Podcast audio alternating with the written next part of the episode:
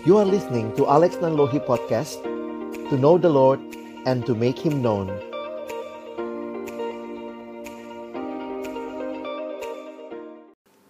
Mari bersama-sama kita berdoa sebelum kita membaca merenungkan firman-Nya. Bapa di dalam surga, kami datang dalam ucapan syukur pagi hari ini. Terima kasih banyak karena Tuhan Engkau baik dan Engkau menyatakan kebaikan-Mu di dalam hidup kami. Kembali Tuhan memberi waktu bagi kami untuk memuliakan namamu dan juga tiba waktunya bagi kami untuk mendengarkan firman-Mu. Kami mohon ya Tuhan, ketika kami membuka firman-Mu, bukalah juga hati kami. Jadikanlah hati kami seperti tanah yang baik, supaya ketika benih firman-Mu ditaburkan, itu boleh sungguh-sungguh berakar, bertumbuh, dan juga berbuah nyata di dalam kehidupan kami. Berkati baik hambamu yang menyampaikan, semua kami yang mendengar, juga setiap fasilitas jaringan yang kami gunakan, kiranya boleh dengan baik berfungsi, sehingga kami bukan hanya hari ini mendengar firman, tetapi kami dimampukan juga dengan kuasa dan pertolongan rohmu yang kudus, kami dimampukan menjadi pelaku-pelaku firman-Mu di dalam hidup kami, di dalam keseharian kami. Bersabdalah ya Tuhan, kami umatmu sedia mendengarnya dalam satu nama yang kudus, nama yang berkuasa, nama Tuhan kami Yesus Kristus. Kami menyerahkan pemberitaan firman-Mu. Amin. Shalom, selamat pagi Bapak Ibu dan juga adik-adik yang saya kasihi dalam Tuhan Yesus Kristus. Kesempatan seperti ini secara online menjadi juga kesempatan tetap Tuhan hadir dan Tuhan memberkati kita. Pagi hari ini firman Tuhan yang akan kita renungkan dalam satu tema yang akan sama-sama kita pikirkan adalah berkaitan dengan living God's word, God's way today ya. Jadi kita akan melihat ya bagaimana uh, hal ini menjadi bagian yang penting di dalam kehidupan beriman kita ya. Saya sudah coba siapkan satu slide dan untuk kita juga nanti bisa mengikuti ya. Saya harap juga kita bisa mengikutinya dengan baik. Um, baik, saya mohon maaf ini mungkin agak lambat laptop saya sebentar. Saya coba end dulu ya. Oke. Okay.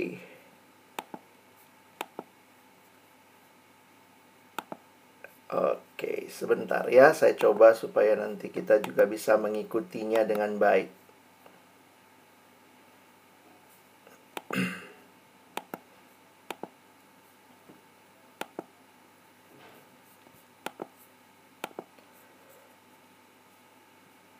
Mari kita akan melihat di dalam Injil Matius. Hari ini kita akan melihat dalam Matius pasal yang kelima ayat yang ke-17 sampai dengan ayat yang ke-20.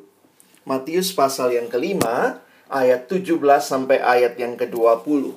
Ini adalah bagian dari khotbah Yesus di bukit, ya. Mungkin yang sangat terkenal kalau kita bicara garam dan terang dunia. Ah, itu persis satu perikop di atasnya, ya. Nah, saya akan mengajak kita membacanya. Saya akan coba bacakan bagi kita sekalian. Janganlah kamu menyangka bahwa aku datang untuk meniadakan hukum Taurat atau kitab para nabi. Aku datang bukan untuk meniadakannya, melainkan untuk menggenapinya. Karena aku berkata kepadamu, sesungguhnya selama belum lenyap langit dan bumi ini, satu iota atau satu titik pun tidak akan ditiadakan dari hukum Taurat sebelum semuanya terjadi. Karena itu, Siapa yang meniadakan salah satu perintah hukum Taurat sekalipun yang paling kecil dan mengajarkannya sedemikian kepada orang lain, ia akan menduduki tempat yang paling rendah di dalam kerajaan sorga. Tetapi siapa yang melakukan dan mengajarkan segala perintah-perintah hukum Taurat, ia akan menduduki tempat yang tinggi di dalam kerajaan sorga. Maka Aku berkata kepadamu, jika hidup keagamaanmu tidak lebih benar daripada hidup keagamaan ahli-ahli Taurat dan orang-orang Farisi, sesungguhnya kamu tidak akan masuk ke dalam kerajaan sorga. Sedemikian jauh pembacaan Alkitab, berbahagialah kita yang bukan hanya membacanya, tetapi juga merenungkannya, melakukan dalam hidup kita, dan juga bahkan membagikannya.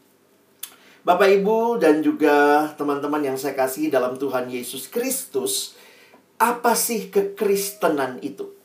Banyak kali orang berbicara tentang agama. Wah, Kristen itu agama. Tetapi lebih jauh lagi kita melihat kekristenan adalah relasi dengan Allah di dalam dan melalui Yesus Kristus. Dan inilah yang saya pikir sangat membedakan kekristenan dengan semua kepercayaan yang lain. Ya, kita pahami betul perbedaan kekristenan dengan semua pemahaman yang lain. Karena semua pemahaman yang lain bicara tentang aturan. Wah, ini menarik ya. Bahwa misalnya begini, apa yang harus kamu lakukan? Ini, satu, dua, tiga, empat. Semuanya berbicara kewajiban untuk mendapatkan keselamatan, untuk mendapatkan kebahagiaan, untuk mendapatkan kehidupan yang baik. Jadi, di dalam kehidupan dunia ini, semua berkata lakukan, lakukan, lakukan, maka kamu akan menerima dan mendapatkan sebuah identitas. Tetapi kekristenan dengan Injil, Injil adalah kabar baik. Apanya yang baik? Apa yang menjadi inti berita Injil? Berita Injil ber, berpusat kepada apa yang Yesus Kristus lakukan. Pribadinya dan karyanya menjadi hal yang indah buat kita. Jadi kenapa kekristenan menjadi kabar baik? Karena di tengah seluruh agama-agama dunia yang berkata lakukan, lakukan, lakukan, ada good news. Good newsnya apa? Keselamatan di dalam Alkitab bukanlah apa yang saudara dan saya lakukan. Bukanlah perintah yang saudara dan saya taati sehingga kita selamat tetapi Injil yang diberitakan di dalam Kristus, keselamatan itu bukan apa yang saya dan saudara lakukan, tetapi apa yang Yesus lakukan bagi kita. Beda kan? Yang satu, apa yang saya lakukan membuat saya selamat. Tetapi kekristenan, Injil berkata, engkau tidak sanggup melakukannya. Karena itu Allah datang di dalam Kristus melakukannya bagi kita sehingga kita mendapatkan keselamatan. Bukan peraturan yang menyelamatkan kita, tetapi seorang pribadi, yaitu Yesus Kristus. Oke? Jadi, Kak Alex coba ulangi lagi ya. Keselamatan dalam semua ajaran-ajaran yang lain bicara aturan-aturan-aturan, lakukan A, B, C, D supaya selamat Kekristenan berbicara ada seorang pribadi yang sudah melakukannya bagimu. Dan dia mati di kayu salib. Dia bangkit memberikan kemenangan bagi setiap orang yang percaya kepadanya. Kenapa ini menjadi penting? Karena sering kali di tengah-tengah dunia ini kita pun masih keikut pemahaman bahwa untuk selamat saya harus lakukan satu, dua, tiga, empat. Ada begitu banyak aturan yang menjadi bagian yang perlu dilakukan supaya selamat. Ya, coba saya kasih contoh. Saya pernah dengar nih ya di sekolah minggu gurunya ngajar begini adik-adik, supaya kita selamat, supaya kita bisa jadi anak Tuhan. Yang pertama apa? Kita harus rajin, rajin berdoa, rajin saat teduh baca Alkitab, rajin ke gereja, percaya apa baik sama orang tua, hormat sama bapak ibu guru, menyayangi teman, supaya kita jadi anak Tuhan. Supaya kita selamat. Itu bukan ajaran kekristenan. Alkitab tidak berbicara seperti itu tentang kekristenan. Bukanlah karena melakukan satu, dua, tiga, empat, sampai seterusnya. Membuat kita jadi anak Tuhan. Tidak. Tetapi, karya Kristus di kayu salib. Bagi setiap kita yang percaya. Kita menjadi anak-anak Allah. Nah, mungkin kemudian kita nanya, lalu kalau begitu, Pak, di mana tempatnya aturan dalam hidup kekristenan? Di mana tempatnya kewajiban-kewajiban yang harus dilakukan? Bukankah di dalam perjanjian lama juga ada hukumnya? Ada sepuluh hukum Taurat, jangan ini, jangan itu. Di mana letaknya aturan itu? Kalau dibilang tadi, bukan aturan-aturan itu yang menjadikan kita seorang Kristen. Tetapi Yesus yang karyanya genap, yang membuat saya bisa jadi anak Allah, lalu apa hubungan saya dengan aturan-aturan itu? Nah, di sinilah pengajaran Yesus pagi ini memberikan pemahaman buat kita, ya. Coba kalau orang Kristen juga ditanya, ya mana duluan, uh, telur atau ayam, gitu ya. Nah, kalau kita baca Alkitab ya kita menghayati iman kita adalah ayam dulu ya. Tuhan kayaknya ciptain ayam dulu gitu ya. Ayam lalu ayamnya bertelur gitu kan. Jadi kalau ditanya telur atau ayam, ya uh, ayam dulu.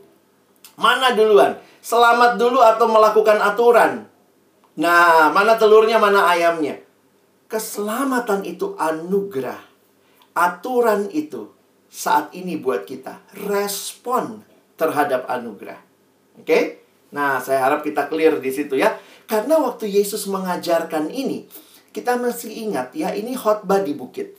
Di dalam khotbah di bukit ini, Yesus mengajar kepada murid-muridnya. Teman-teman, memang kalau kita lihat ya, Yesus banyak mengajar, tetapi kalau kita lihat awal khotbah di bukit, ini nampaknya hanya untuk para murid.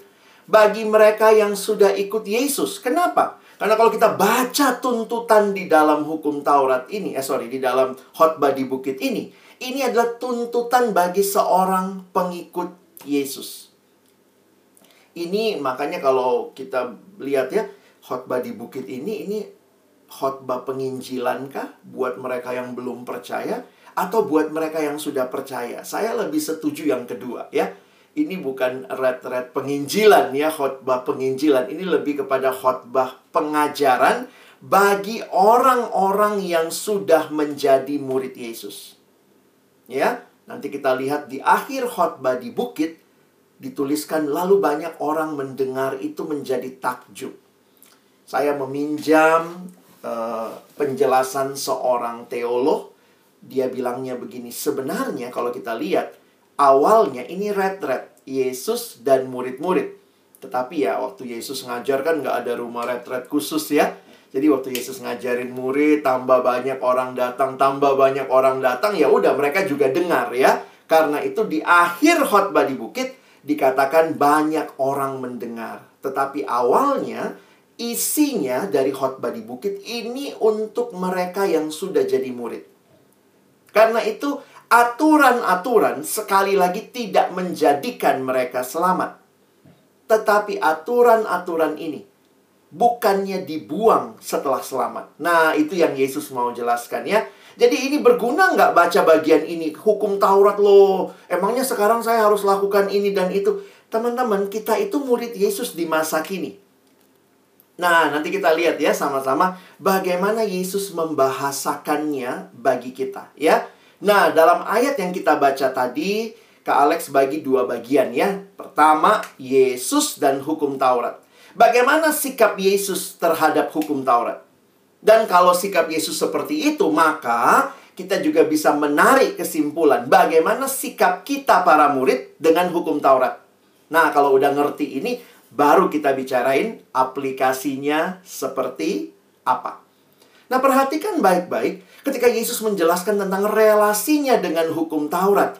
Sebenarnya Bapak Reformator Martin Luther bilang begini, ketika orang melihat hukum Taurat, sebenarnya itu diberikan untuk menolong kita menyadari kondisi kita. Kalau kita benar-benar memahami hukum Taurat, kita jadi sadar gitu ya tidak ada dari kita yang bisa mentaati sempurna 1 sampai 10 hukum Allah. Jadi kalau kita lihat realita kehidupan kita. Makanya Martin Luther bahkan berkata, hukum Taurat diberikan supaya kita frustasi. you cannot save yourself. Kamu tuh nggak bisa selamatkan dirimu. Kamu butuh juru selamat.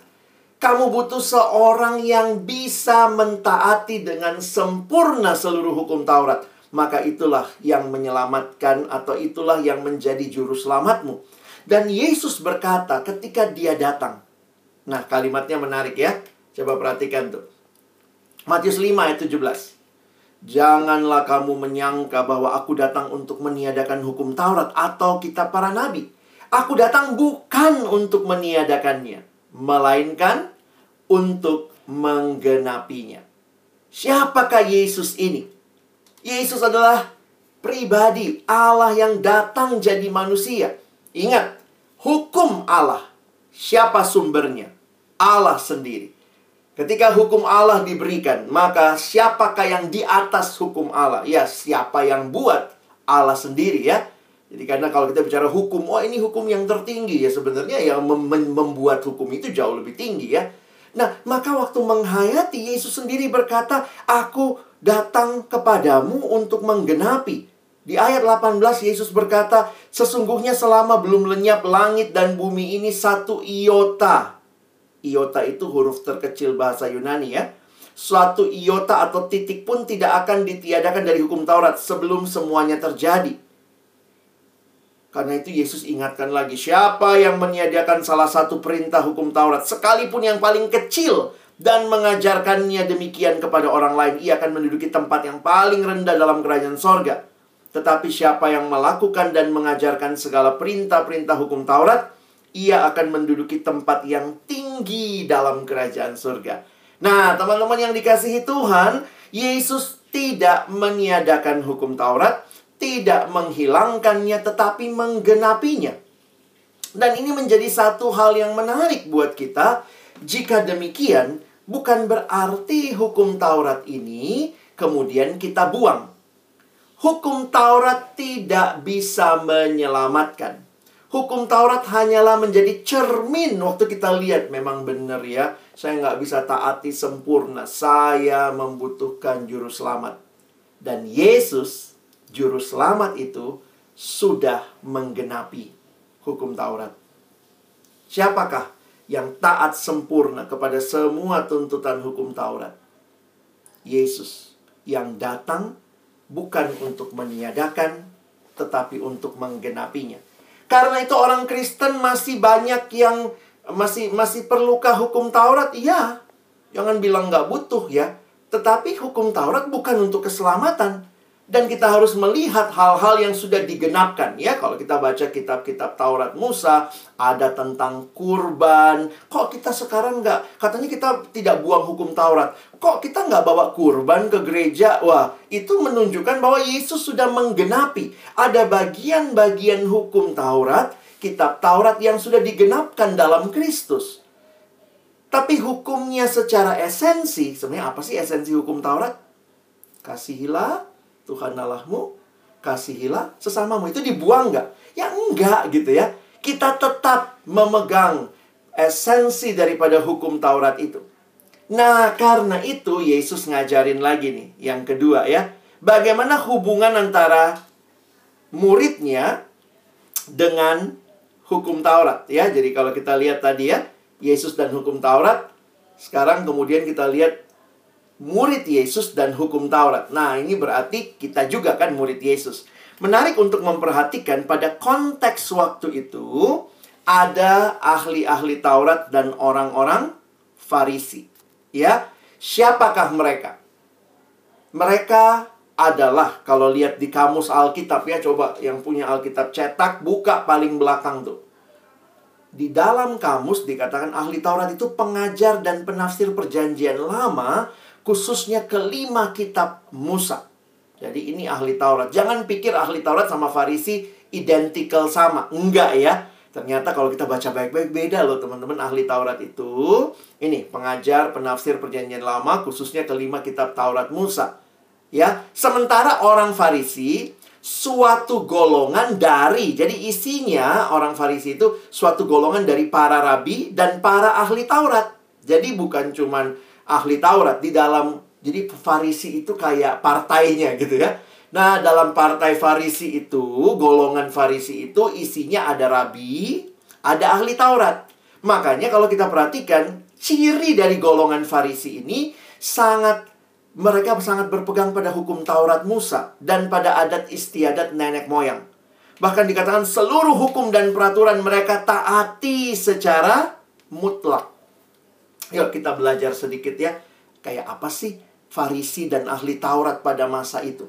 Teman-teman, kalau perhatikan pada masa itu, jadi kan ini mereka dapat 10 perintah Allah ya. Wah, itu 10 perintah Allah. Coba masih ingat nggak? Kalau kita belajar PPKN ya, Bapak Ibu mungkin yang ngajar juga ya. Dulu saya ingat waktu zaman saya sekolah, Pancasila kan lima ya, lima sila ya. Pancasila. Lalu kemudian dijabarkan dalam berapa butir. Ada butirnya ya. Nah, zaman dulu saya ingat tiga, uh, sekarang katanya sudah empat lima ya, atau berapa gitu ya. Jadi, uh, lima sila dijabarkan dalam butir-butir-butir yang kecil. Teman-teman tahu? Orang Farisi, ahli Taurat ini, mereka kan punya sepuluh perintah Allah mereka jabarkan dalam butir-butir yang kecil. Itulah kerjaannya si Farisi dan ahli Taurat. Jadi sebenarnya orang Farisi ahli Taurat ini SH ya, sarjana hukum ya, sarjana hukum Taurat. Nah, mereka meneliti semua hukum-hukum itu. Dan bayangkan dari 10 hukum mereka jabarkan jadi petunjuk pelaksanaan yang kecil-kecil dirumuskan jadi berapa? Jadi 613 perintah.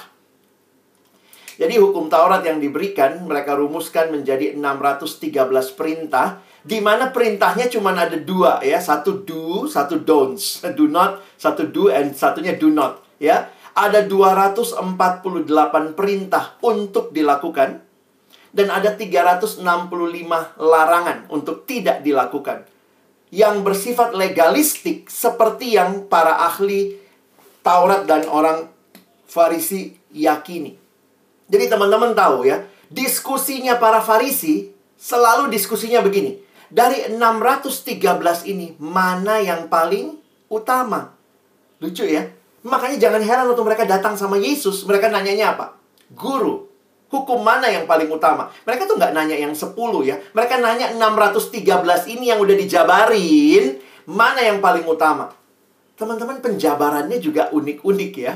Memang nggak ada di Alkitab. Kita bisa lihat di kitab mereka ya. Misalnya contoh penjabarannya begini. Penjabaran hukum uh, ingat dan kuduskanlah hari sabat. Itu kan satu perintah ya. Ingat dan kuduskan hari sabat. Butirnya apa? Ada butirnya bilang begini. Kalau hari sabat tidak boleh berjalan lebih dari dua mil.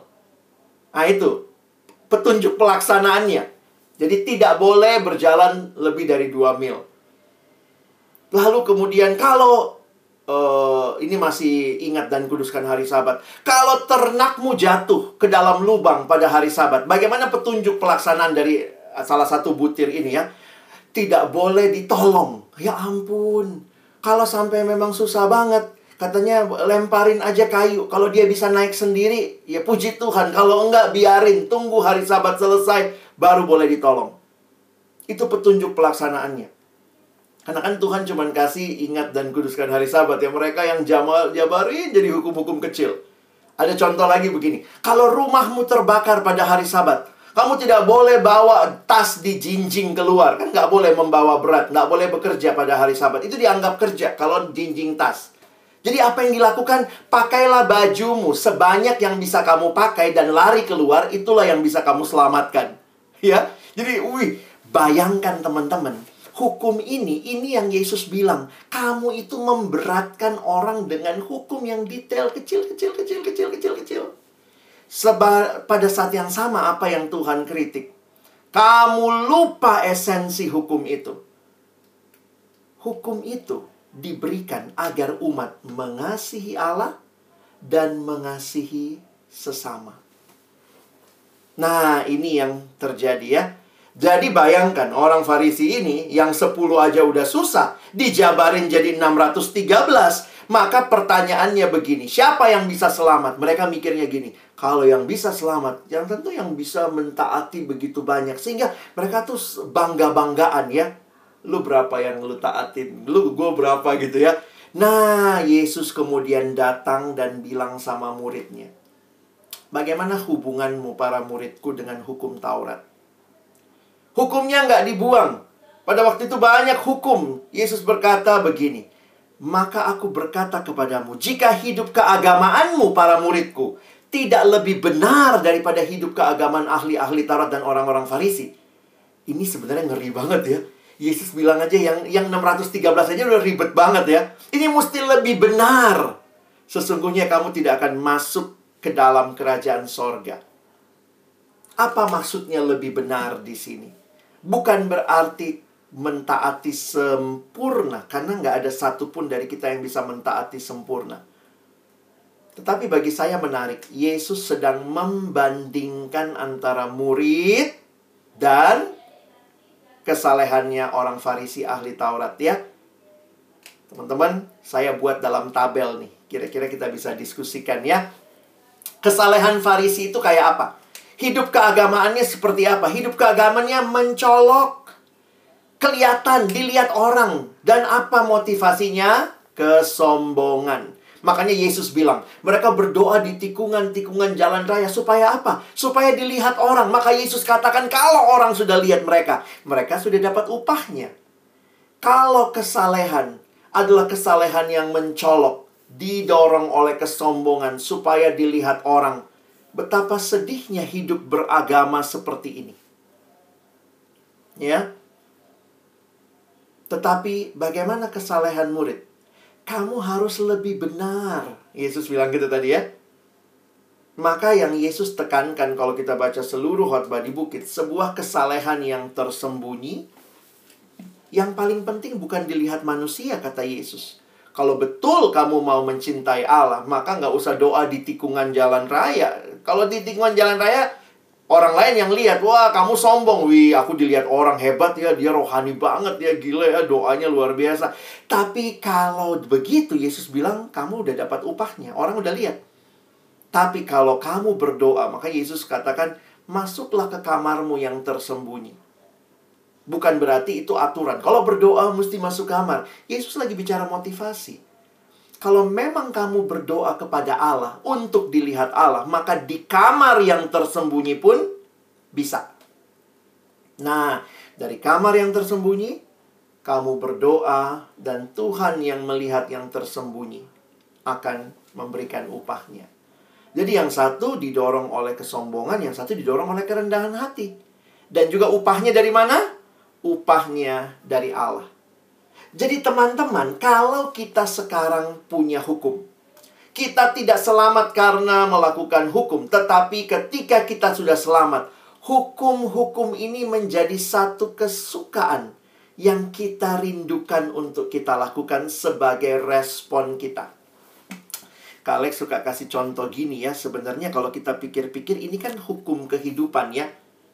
Saya mau tanya sama kalian, mana yang benar telur ayamnya? Kalian rajin ke sekolah, ya tiap hari masuk kelas online atau masuk onsite, kalian rajin ke sekolah, makanya jadi anak IPK, atau karena kalian diterima dulu jadi anak IPK, makanya rajin ke sekolah. Hah, ayo, yang mana yang benar? Telur ayamnya ya. Kalian rajin ke sekolah, lakukan semua peraturan, kamu pakai seragam segala macam, lalu kamu diterima jadi anak IPK, atau kamu karena diterima jadi anak IPK, makanya kamu rajin sekolah. Jadi ingat ya, telur ayamnya kamu itu diterima dulu. Jadi kamu lakukan semua peraturan tapi kamu nggak diterima.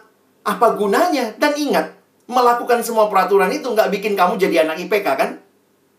Coba kamu bukan anak IPK tapi pakai seragam IPK, masuk kelasnya, uh, ikut bikin tugas, tapi kamu lakukan semua padahal kamu bukan anak IPK. Ngapain gitu ya?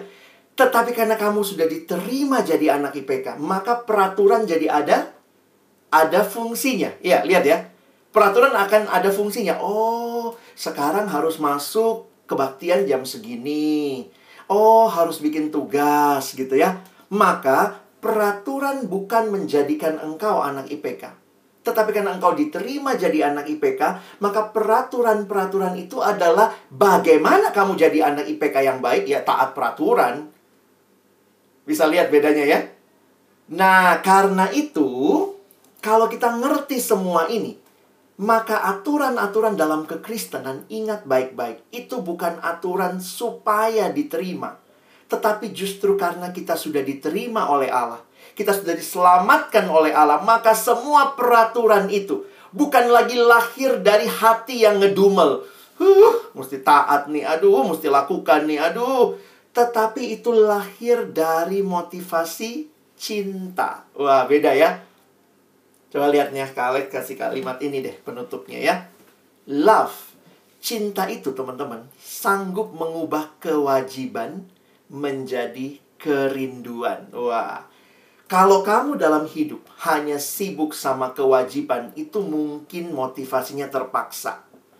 Baca Alkitab, aduh terpaksa ya sudahlah bacalah daripada dikutuk nanti nggak jadi anak Tuhan. Emangnya begitu? Ayo ikut kebaktian, aduh ya udahlah nggak suka sih tapi ya udah ikutlah daripada dikutuk gitu kali ya. Tetapi kalau kamu lihat kebaktian kesannya wajib gitu, tapi kamu sadar I have a loving heart. Aku ingin mengasihi Tuhan. Aku ingin mengasihi sesama. Itulah intinya saya ingin melakukan ini sebagai wujud cinta saya sama Tuhan. Beda ya? Makanya orang bilang, hidup Kristen tuh enak apa enggak?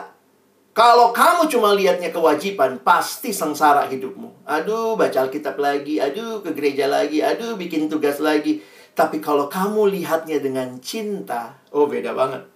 Kamu akan lihat, wow, Waktu baca Alkitab, Tuhan mau bicara apa lagi? Kekasih hatiku mau ngomong nih. Aduh, apa yang Tuhan mau sampaikan? Aku pengen denger. Tuhan, ibadah kebaktian. Kata guru bikin review. Oh, bukan masalah review. Saya pengen catat di hatiku. Apa yang Tuhan kasih sama aku hari ini. Cinta itu membuat kita tidak bosan. Cinta itu membuat kita bersuka cita. Beda ya?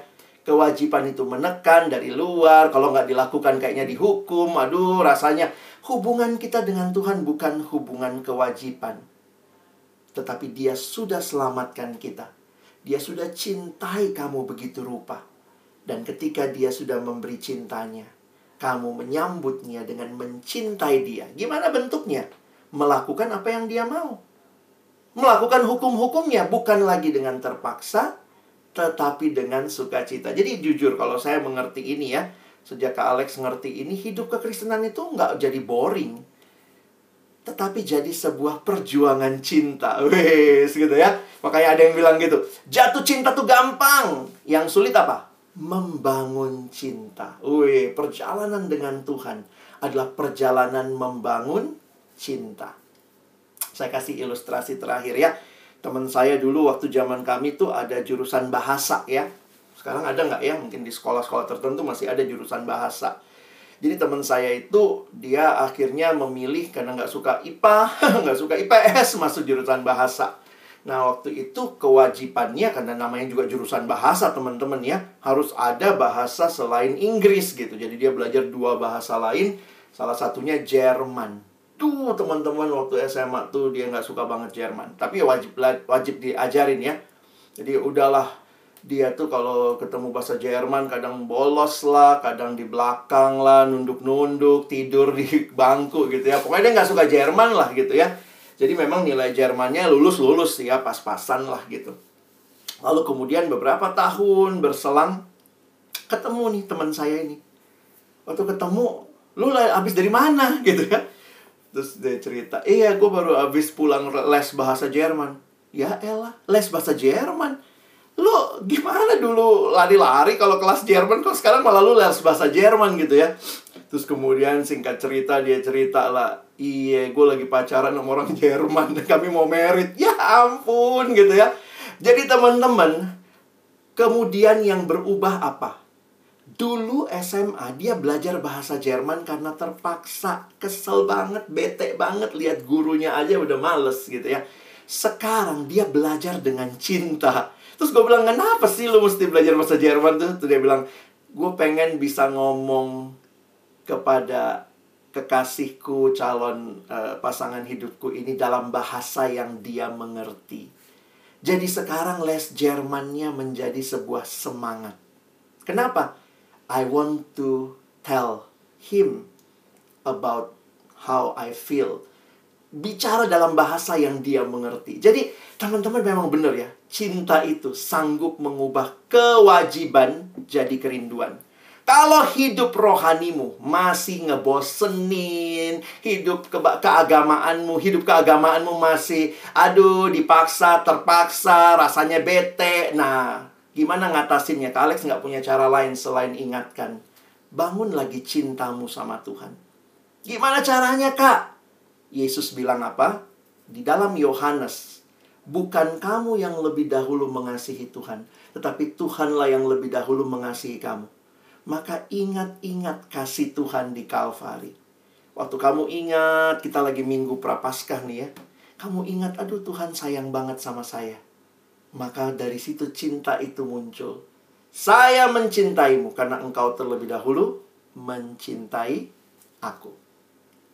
Ya, kiranya pembahasan ini menolong teman-teman untuk punya kehidupan yang seperti tema kita ya, living God's way today is not a boring life, but this is a very excited excited life ya, yang di dalamnya kita sedang membangun cinta sama Tuhan.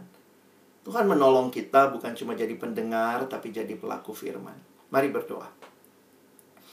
Bapak Surgawi, terima kasih. Kami bersyukur untuk firman-Mu, untuk apa yang Yesus ajarkan bagi kami, sehingga Yesus sendiri menginginkan hidup kerohanian kami, hidup keagamaan kami bukan hidup yang membosankan, tapi hidup yang uh, lebih benar, lebih dari sekadar paksaan, tapi hidup karena cinta dan ingin mencintai Allah dan sesama lebih lagi. Kalau kami taati semua hukum, itu karena kami ingin mencintai Allah, mencintai sesama lebih dan lebih lagi. Dan terima kasih karena engkau yang sudah pertama kali habis-habisan dari kayu salib mencintai kami. Karena itu tolong kami juga mencintaimu dan mencintai sesama.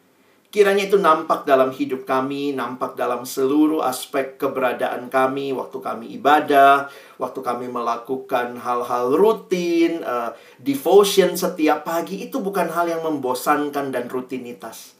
Tapi biarlah itu menjadi bagian cinta kami yang semakin membara kepada Tuhan yang sudah terlebih dahulu mencintai kami habis-habisan. Terima kasih, tolong kami bukan cuma jadi pendengar firman, tapi jadikan kami pelaku-pelaku firman-Mu. Dalam nama Yesus kami berdoa. Amin.